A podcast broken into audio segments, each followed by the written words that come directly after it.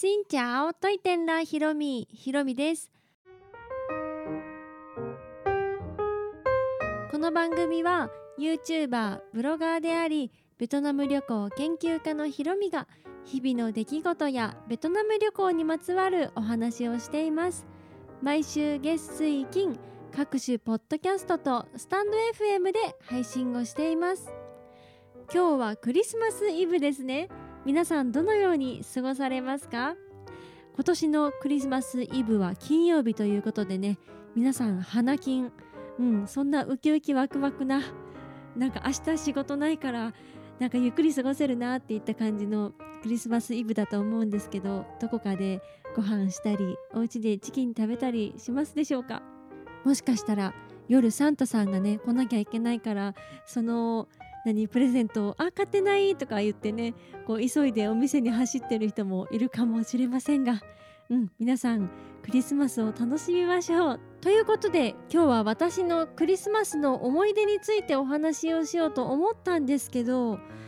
何もないんですよね。今まで割とクリスマス一人でしんみり過ごしてきた派だったので 話せるようなことがなかったので最近見ました。ベトケンチャンネルのケントさんの動画で隔離をしていたんです。そのお話をしようと思います。クリスマスに隔離の話って全然結びつかないですが。まあそれはいいとして。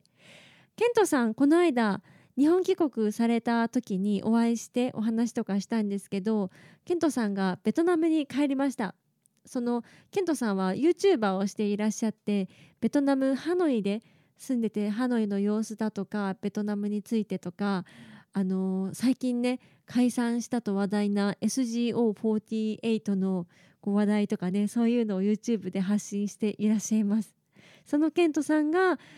この間ホーチミンで隔離をされた動画を出していてそれを見てあ隔離ってこんな感じなんだって思って、うん、皆さんにも紹介したいなと思いました。ケントさんはホーチミンのホテルで隔離をされていたんですけど、まあ、隔離って聞くとねすごい閉じ込められてる外に出れないなんか閉鎖的なイメージでなんか辛いんじゃないかななんて思っていたんですけど意外となんか設備がちゃんと整っていたりそのホテルもなんか綺麗めな感じだったりして、まあ、もしかしたらねそこに泊まったホテルがたまたま良かっただけなのかもしれないんですけど意外となんかまあ楽しそうかわからんけど普通に過ごされていましたね。でケントさん泊まってたのすごい眺めがいいところで角部屋だったのかすごい外がね見下ろせて見下ろせて見渡せて意外と開放感がありました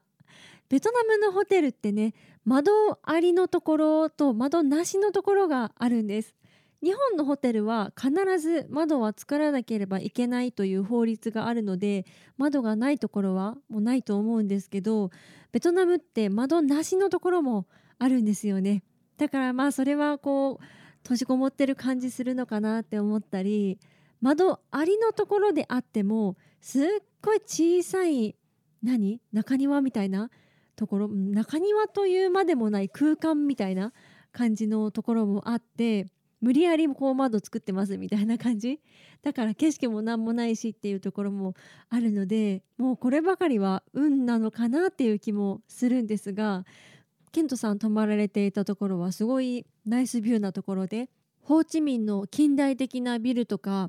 あとちょっとレトロな感じのところとかあと地下鉄ね今日本製の地下鉄がベトナムのホーチミンにどんどん運ばれていっていますがその地下鉄の工事現場も上から見える感じなのでなんか景色的にはねすごい素晴らしくって私はその動画をね風景を見てるだけで楽しい気持ちになりました。当然隔離ということでご飯はね提供されるということで毎食3食分があの入ってきてあと水もね置いてあったりして数日間の隔離をする分にはそんなに不自由じゃないかなとか思ったんですけど男性的にはご飯がちょっと少ないかなっていうふうに言われていたのでそういう時もコンビニに歩けないのはちょっとね あの不便かなと思ったり。でも差し入れとか結構してくださるみたいでベトナムの隔離って結構差し入れ文化があるっぱくって。まあ、ツイッターとかねこう直で知ってる人とかはねお互いに「大丈夫？これ送るよ」みたいな感じで差し入れとかしてもらえるみたいなのでそういう助け合い、うん、このベトナムコミュニティでの助け合いってまた日本コミュニティとちょっと違ってねこう何一つの団結感みたいなのがあるじゃないですか。仲間みたいな。うん、日本から飛び出してきた仲間みたいなそういうところで助け合っているのはねすごいいいなと思いました。そんな感じのベトナムでの隔離生活を見たんですけどその前に私は YouTuber の小野田さんの日本での隔離をね前見たことがありまして小野田さんはコロナ禍でも外国に旅行に行ってらっしゃって帰ってきた時にホテルで隔離生活ということで成田空港の近くのホテルに泊まっていらっしゃった時の生活、うん、これもあんまりベトナムと変わらないかなといった感じですかね。3食ご飯も出てくるし。もちろん外には行けないですけどでも日本のホテルだし日本のスタッフさんがいるからそこはちょっと安心感もあるし。でなんかねアマゾンかアマゾンじゃないかなんか外のなんとかネットみたいなところで買い物がねできるらしくってネットで注文したら部屋のところまで届けてくれたりもするから最悪ねその時間に欲しいって思っても届かないけど次の日とかまあその次の日なのかなにはこう届けてくれるようなものも OK みたいなので意外とちゃんとしていました。まあ、これはねまあ、旅行で行かれて帰ってきて隔離でその隔離代っていうのは日本のこう税金から出ているみたいなのでちょっと申し訳ないなっていう感じでされていたんですけど、まあ、隔離もねお仕事で外国に行ってて帰ってこなきゃとか、まあ、旅行もそうですけど帰ってこなきゃっていう時にちゃんとした待遇をしていただけるちゃんとした待遇が受け入れるっていうのはまあ日本の良さと言いますかなんかねそんな感じもしました。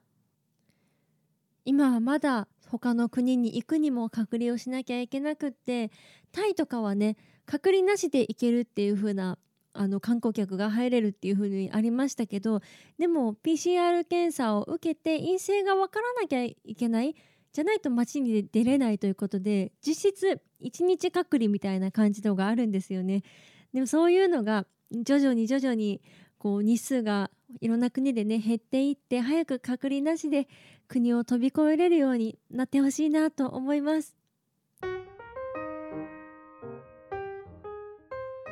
ちなみにベトナム語で隔離はカックリーと言います。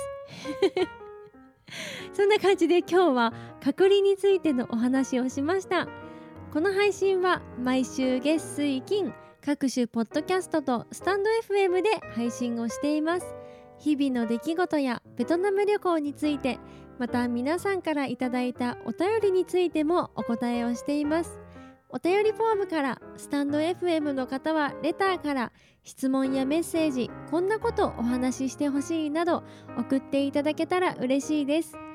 それでは皆さん素敵なクリスマスをお過ごしください。変がプライ